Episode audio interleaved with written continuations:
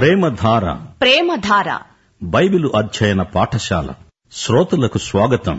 కీర్తనల గ్రంథం భక్తి భావ ప్రబోధం కీర్తనల గ్రంథం భక్తి భావ ప్రబోధం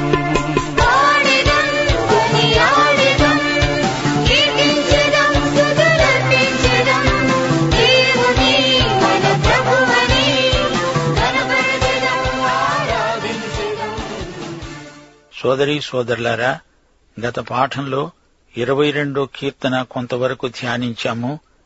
ఇప్పుడు ఇరవై రెండో కీర్తన ముప్పై ఒకటో వచనం వినండి. వారు వచ్చి ఆయన దీనిని చేశాడని పుట్టబోయే ప్రజలకు తెలియచేస్తారు. ఆయన నీతిని వారికి ప్రచురపరుస్తారు. పుట్టబోయే ప్రజలు అంటే ప్రియ సోదరా సోదరి, నీవు నేను అందులో ఇమిడి ఉన్నాము. ఆయన నీతిని ప్రచురపరుస్తారు. అది నీ స్వనీతి కాదు. మానవ స్వనీతి మురికి బట్టలతో సమానం.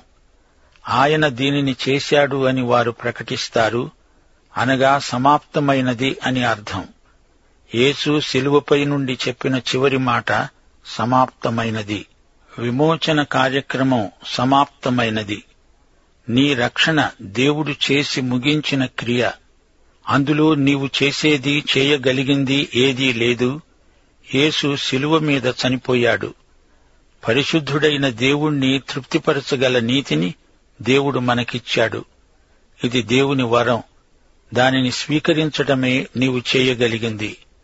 క్రీస్తు యేసునందు నిత్య జీవం కావాలంటే నీకు దొరుకుతుంది. లేకపోతే నీవు దేవునికి దూరమై నిత్యత్వంలో అఘోరించాల్సి వస్తుంది. యేసు వెళ్లిన మార్గాన నీవు సురక్షితంగా పరలోకం చేరగలవు. ఇరవై రెండో కీర్తన శిలువపైన వేలాడుతున్న యేసు మనస్సు నుండి వెలువడిన చివరి మాటలు. ఆయన సమస్తమూ చేసి ముగించాడు. మనము దానికి యోగ్యులము కాము. మనము రక్షణను కొనలేము. వరంగా దాన్ని స్వీకరించగలం. సమాప్తమైనది. మానవుడా, అంతా నీకోసమే చేసి ఉంచాను.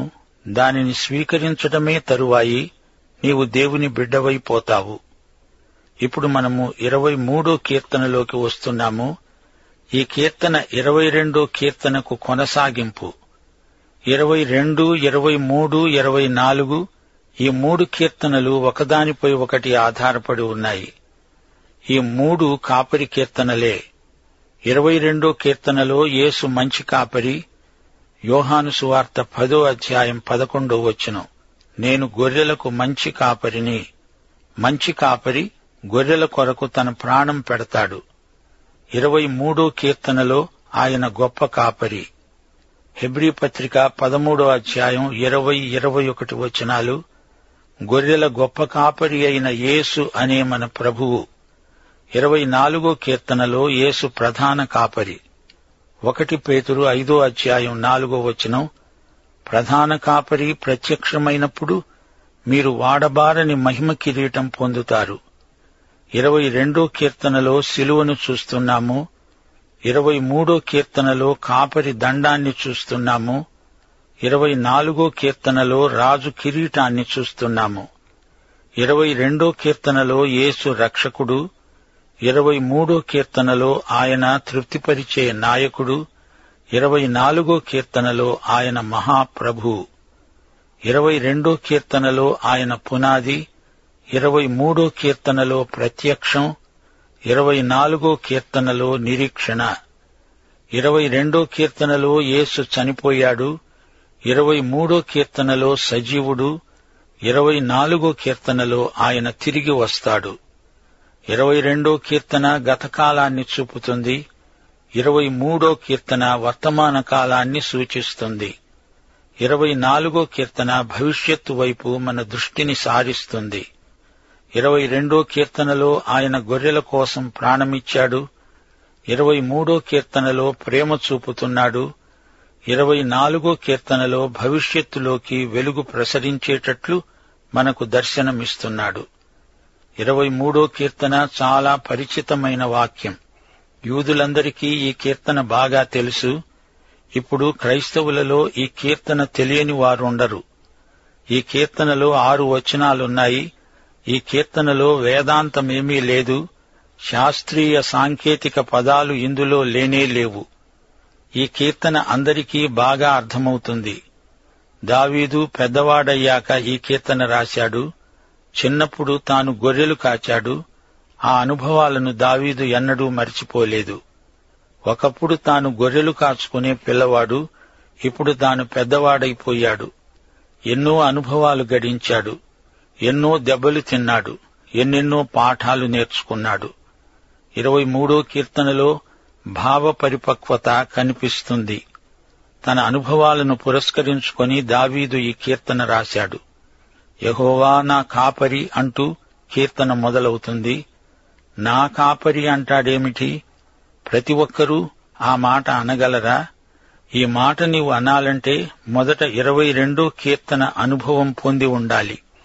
ఇరవై రెండో కీర్తనలోని యేసును ఎరిగినవారే ఇరవై మూడో కీర్తనలోని యేసును నా కాపరి అని చెప్పగలరు. ఈ కీర్తనలో కాపరి యొక్క హృదయాన్ని దావీదు బాగా అర్థం చేసుకున్నట్లు కనపడుతుంది. యెహోవా నా కాపరి, నాకు లేమి కలగదు. పచ్చిక గల చోట్లను ఆయన నన్ను పరుండ చేస్తున్నాడు. శాంతికరమైన జలముల వద్ద నన్ను నడిపిస్తున్నాడు. ఆయన, నేను, మా ఇద్దరి మధ్యన ఉన్న సంబంధం ఈ కీర్తనలో వర్ణించబడింది. నేను నా కాపరి. యెహోవా నా కాపరి. ఆయన ఒకానొక కాపరి కాడు. ఆయన నా స్వంత కాపరి.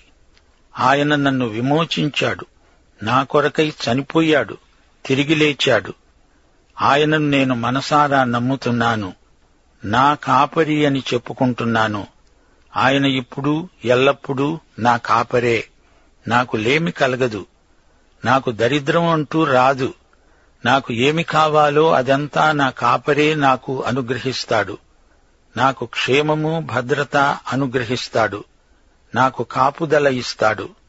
నేను నశించను. ఇంత గొప్ప కాపరి నాకుండగా నాకేమి కొదవా? ఇక ముందెన్నడూ లేమి అనేదే నాకు ఉండదు. నా రక్షణ, సంరక్షణ, నా పోషణ, నా క్షేమము, సంక్షేమము అన్నీ నా కాపరి బాధ్యతే.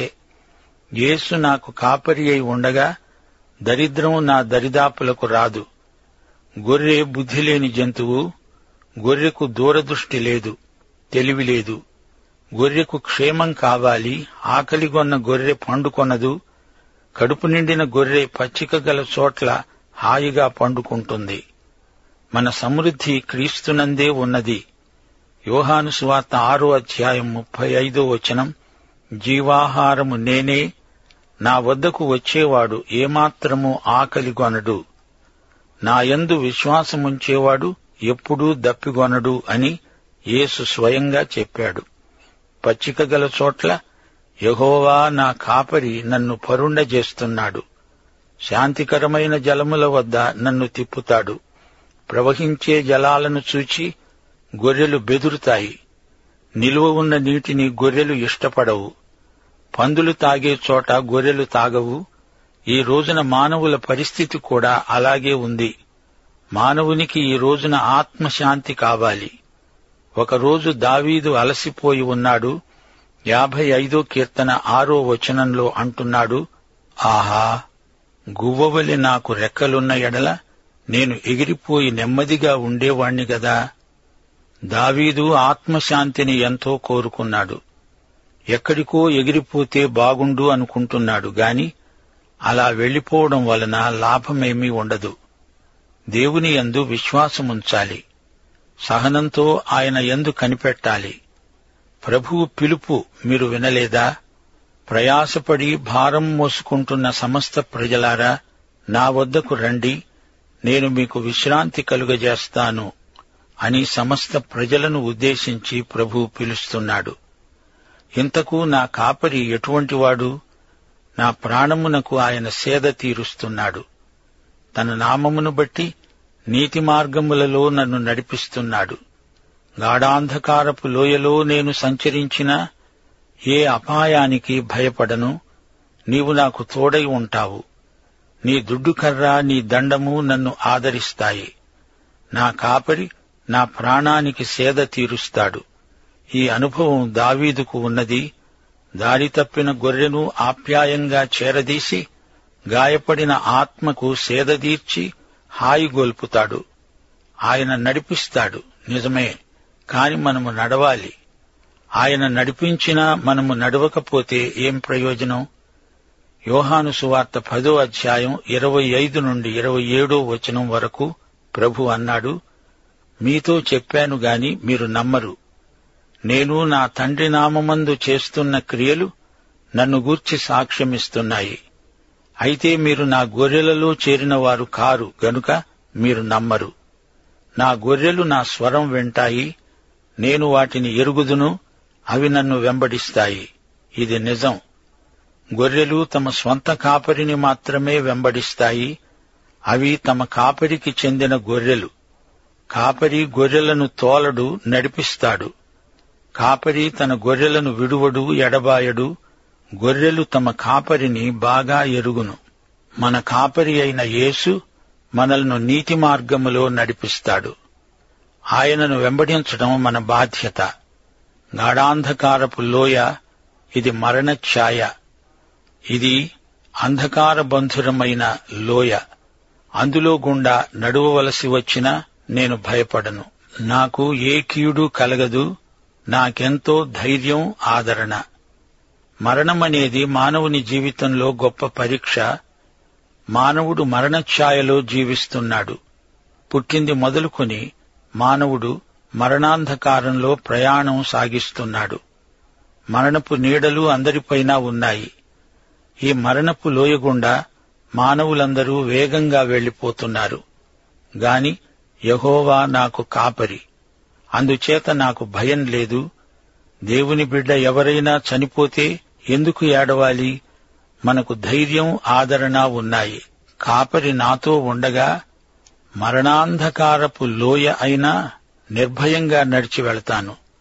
మరణ పర్యంతం యేసు మనతో ఉండే కాపరి. ఆయన దుడ్డుకర్ర, ఆయన దండం నన్ను ఆదరిస్తాయి. దుడ్డుకర్ర నాకు కాపుదల, దండం నాకు నడుపుదల. ఆయన మనకు ఆదరణ కలిగిస్తాడు, క్రమశిక్షణ గరుపుతాడు. నా కాపరి యందు నాకు నిరీక్షణ ఉంది. ఆయన యందు నేను ఆనందిస్తాను.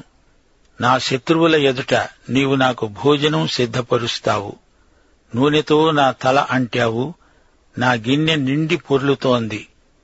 నేను బ్రతికే దినములన్నీ కృపాక్షేమములే నా వెంట వస్తాయి. చిరకాలము యెహోవా మందిరములో నేను నివాసం చేస్తాను. నా కాపరి యందు నాకెంతో ఆనందం. ఆయనను బట్టి నాకు నిరీక్షణ, నాకు సౌకర్యం, సౌలభ్యం ఉన్నాయి. నాకెంతో సమృద్ధి, ఫలభరితమైన జీవితం. నా కాపరిని బట్టి ఇవన్నీ నాకు ప్రాప్తించాయి. నా కాపరి వల్ల నాకు ఆత్మానందం. ఆయన నాకు బల్ల సిద్ధం చేశాడు. నా కాపరి బల్ల నాకు తృప్తి కలిగిస్తుంది. ఆ బల్ల మీద నాకు సమృద్ధి, భోజనం, పానీయం. భౌతిక ఆశీర్వాదాలు, ఆధ్యాత్మికమైన దీవెనలు ఆయన బల్ల మీద అమర్చబడి ఉన్నాయి. నా కాపరి నాకు ఆత్మాభిషేకం అనుగ్రహించాడు. నా గిన్నె నిండి పొర్లిపోతున్నది. నా ఆనందానికి అవధులు లేవు. యోహాను సువార్త పదో అధ్యాయం పదో వచనం ప్రకారం యేసు అన్నాడు, గొర్రెలకు జీవము కలగడానికి, అది సమృద్ధిగా కలగడానికి నేను వచ్చాను. నా జీవిత పాత్ర నిండి పొర్లిపారడం నా కాపరిని బట్టే. పచ్చిక గల చోట్ల నుండి పరలోకపు తండ్రి ఇంటి వరకు నా కాపరి నన్ను నడిపిస్తాడు. కృపాక్షేమములు నా వెంట ఉంటాయి. నిత్యత్వంలో ప్రవేశిస్తాను. యెహోవా మందిరంలో ఉంటాను. యోహాను సువార్త పద్నాలుగో అధ్యాయం రెండు మూడు వచనాలలో ప్రభు అన్నాడు, నా తండ్రి ఇంట అనేక నివాసములు కలవు. లేని ఎడల మీతో చెప్పేవాణ్ణే, మీకు స్థలము సిద్ధపరచడానికి వెళుతున్నాను. నేను వెళ్లి మీకు స్థలము సిద్ధపరిచిన ఎడల నేనుండే స్థలములో మీరు ఉండేలాగున మరల వచ్చి నా వద్ద ఉండడానికి మిమ్ములను తీసుకువెళ్తాను. సోదరీ సోదరులారా, అతిశయించండి, ఆనందించండి. యెహోవా మనందరి కాపరి. మనకు లేమి కలగదు. ఆయనే నీ కాపరి, నా కాపరి. అయితే ఈ కీర్తనలోని వాగ్దానాలన్నీ మనవే. ఆయన నీకోసమై ప్రాణం పెట్టినవాడు. ఆయన నీ రక్షకుడైతే ఈ కీర్తన నీదే. ఇప్పుడు మనము ఇరవై నాలుగో కీర్తనలోకి వస్తున్నాము. ఇది దావీదు కీర్తన. ఈ కీర్తనలో యేసు ప్రభువు మనకు ప్రధాన కాపరిగా ప్రత్యక్షం కాబోతున్నాడు. ఇది కిరీట కీర్తన. ప్రధాన కాపరి రాబోతున్నాడు. కిర్యత్యారీము నుండి సీయోనుకు యెహోవా మందసాన్ని తరలించి తెచ్చినప్పుడు దావీదు ఈ కీర్తన రచించాడు. రెండు సమూయేలు ఆరో అధ్యాయం పన్నెండు నుండి ఇరవై మూడో వచనం వరకు ఈ వివరాలు రాయబడినాయి. ఇది ఊరేగింపులో పాడదగిన కీర్తన. సీయోను కొండపైకి మందసాన్ని తరలిస్తున్నారు. మొదటి ఆరు వచనాలు రాజు యొక్క అనుచరులు రాజ్యంలో ప్రవేశిస్తున్నారు. ఏడు నుండి పదో వచనం వరకు రాజ్యస్థాపన చేయడానికి రాజు వేంచేస్తున్నాడు. ఈ పాటలోని అంశం ఎంతో గంభీరమైనది. రాజు, సృష్టికర్త, ఆయన ఆలయం ఈ కీర్తనలోని ముఖ్యాంశాలు. ఈ పాటలోని పల్లవి మొదటి రెండు వచనాలలో ఉన్నది. భూమి దాని సంపూర్ణత, లోకము దాని నివాసులు యెహోవావే.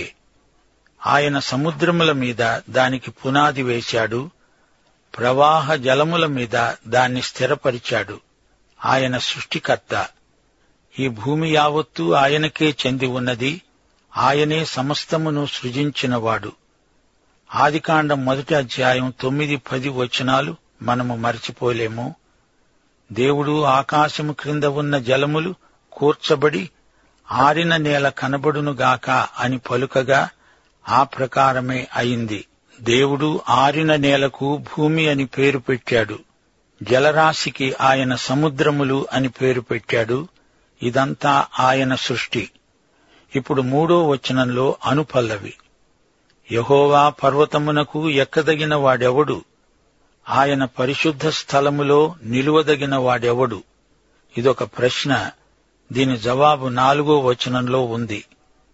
వ్యర్థమైన దానియందు మనస్సు పెట్టకుండా, కపటముగా ప్రమాణం చేయకుండా, నిర్దోషమైన చేతులు, శుద్ధమైన హృదయము కలిగి ఉన్నవాడే. యెహోవా పర్వతానికి ఎక్కాలంటే వారి చేతులు, హృదయము పవిత్రమై ఉండాలి. అలాంటి వ్యక్తి మనస్సు ప్రభువుపైన కేంద్రీకరించబడి ఉంటుంది. వారిలో కల్లా కపటం ఉండకూడదు. శుష్క వాగ్దానాలు చేసేవారు పర్వతం ఎక్కలేరు. అయినా క్రీస్తునందున్న వారికి ఎలాంటి ఆందోళన ఉండకూడదు. ప్రభువే మనల్ని ఎక్కిస్తాడు. అతడు యెహోవా వలన ఆశీర్వాదము నొందుతాడు. తన రక్షకుడైన దేవుని వలన నీతిమత్వము నొందుతాడు. ఆయనను ఆశ్రయించేవారు, యాకోబు దేవా నీ సన్నిధిని వెదికేవారు అట్టివారే. ఈ విధంగా పాడుకుంటూ బృందగానంతో అందరూ యెరూషలేములో ప్రవేశిస్తారు. ఏడో వచనం, గుమ్మములారా మీ తలలు పైకెత్తుకొనండి, మహిమగల రాజు ప్రవేశించున్నట్లు పురాతనమైన తలుపులారా మిమ్మును లేవనెత్తుకోండి. ద్వారము దగ్గర మళ్లీ అదే ప్రశ్న. మహిమగల ఈ రాజు ఎవరు? దానికి జవాబు బలశౌర్యములు గల యెహోవా, యుద్ధశూరుడైన యెహోవా. గుమ్మములారా మీ తలలు పైకెత్తుకొనండి, పురాతనమైన తలుపులారా మహిమగల రాజు ప్రవేశించున్నట్లు మిమ్మును లేవనెత్తుకోండి. అప్పుడు ద్వారం దగ్గర మళ్లీ అదే ప్రశ్న. మహిమగల ఈ రాజు ఎవరు? అప్పుడు బృందగానం. సైన్యములకు అధిపతి అయిన యెహోవాయే ఈ మహిమగల రాజు. ప్రియ సోదరీ సోదరులారా, ఈ వాక్య భాగంలో రెండు ప్రాముఖ్య సత్యాలున్నాయి. ఒకటి, మన ప్రభువు ఆరోహణుడై పైకి ఎక్కిపోయిన దృశ్యం. రెండు, ఆయన రెండోసారి రాబోయే దృశ్యం. గుమ్మములారా మీ తలలు పైకెత్తుకోండి, పురాతనమైన తలుపులారా మిమ్మును లేవనెత్తుకోండి. మహిమగల రాజు ప్రవేశిస్తున్నాడు. ఆయన ఎవరు? ఈ లోకము ఆయనను ఎరుగదు. ఆయన ఎవరో ఈ కీర్తన స్పష్టంగా చెబుతోంది. ఆయన యెహోవా, యుద్ధశూరుడు, బలశౌర్యములు గలవాడు. ఆయన ఇంకా రాలేదు. అకస్మాత్తుగా వస్తాడు. ఒకసారి వచ్చాడు. అప్పుడు ఆయనను లోకం తిరస్కరించింది. ఆయన సైన్యములకు అధిపతి అయిన యెహోవా, ఆయనే యేసుక్రీస్తు, ఆయనే రాజులకు రాజు, ప్రభువులకు ప్రభువు. ప్రియ శ్రోతలు, ఇరవై నాలుగో కీర్తన ఈ కడవరి దినాలలో మనకు ఎంతో అర్థవంతమైనది. గమనించారా? ఇరవై రెండో కీర్తన యేసు ప్రభువు యొక్క కృపను, ఆయన మరణాన్ని మనకు చూపింది. ఇరవై మూడో కీర్తన ఆయన మంచితనాన్ని, గొప్పతనాన్ని, కాపుదలను మనకు కనపరిచింది. ఇరవై నాలుగో కీర్తన రాబోయే ఆయన మహిమను మనకు ప్రత్యక్షం చేస్తున్నది. ఈ భూమి, లోకం, సమస్త సృష్టి క్షయాధీన దాస్యంలో ఉంది. ప్రభువు వచ్చి విమోచించే వరకు సృష్టి ప్రసవ వేదనతో మూలుగుతూ ఉంటుంది. ఈ కీర్తనలో మన దేవుని మహిమను మూడు దృక్కోణాలలో చూడాలి. మూడు నుండి ఆరో వచనం వరకు మహాపరిశుద్ధుడు యేసుక్రీస్తే. ఆయన పరిశుద్ధ స్థలంలో ఎవరు నిలువగలరు? మనము యాకోబు లాంటి వారము. ఆయన యాకోబు యొక్క దేవుడు గదా. రక్షణలో దేవుని మహిమను చూడగలం. ఆయన మన పాపాలను క్షమించి తన పర్వతానికి మనల్ని ఎక్కించి తనతో సదాకాలం అట్టే పెట్టుకుంటాడు. ఏడు నుండి పదో వచనం వరకు రాజ్యంలో ఆయన మహిమను చూడగలం. యేసే మహిమగల రాజు. ఆయన మహిమా ప్రభావములతో తిరిగి వస్తాడు. ఆయన మహిమగల రాజు. సృష్టిలో ఆయన మహిమ మొదటిది. రక్షణలో ఆయన మహిమ రెండవది. రాజ్యంలో ఆయన మహిమ మూడవది. ఈ మూడు మహిమ దర్శనాలు ఈ కీర్తనలో మనకు కనపడుతున్నాయి. విశ్వాసికి సృష్టికర్త యెహోవాయే. సృష్టిలోనివన్నీ ఆయనవే. దేవుని సృష్టిని పరిశీలించి చూడండి. మనము ఆ సృష్టికర్తకు చెందిన వారమే అని గ్రహించగలం. మన చేతలు, మన మాటలు, మన హృదయాలు మలినమై ఉంటే, మోసాలు చేస్తూ ఉంటే, వ్యర్థమైన వాటివైపు పరిగెడుతూ ఉంటే మనము యెహోవా పర్వతం ఒక్క మెట్టు కూడా ఎక్కలేము.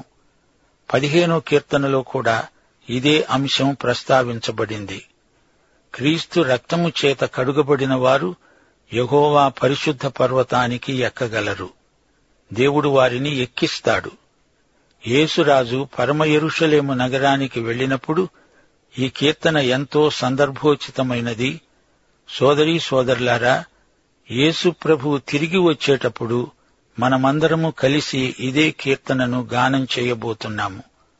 మహిమగల రాజు అనగా సైన్యములకు అధిపతి అయిన యెహోవా, ఆయనే మెస్సియా. ఆయన నిత్యుడు, మహాపరిశుద్ధుడు, సర్వశక్తిమంతుడు. దేవుని సంఘం ఈ కీర్తనను హృదయపూర్వకంగా పాడుతుంది. యేసు రాకడ నిరీక్షణను ఈ కీర్తన పాడడం ద్వారా మనము వ్యక్తం చేస్తాము. ప్రియ శ్రోతలారా, ఇరవై రెండు, ఇరవై మూడు, ఇరవై నాలుగు కీర్తనలను బట్టి దేవునికి మన హృదయపూర్వకమైన కృతజ్ఞతలు సమర్పిద్దాము. పాఠం సమాప్తం.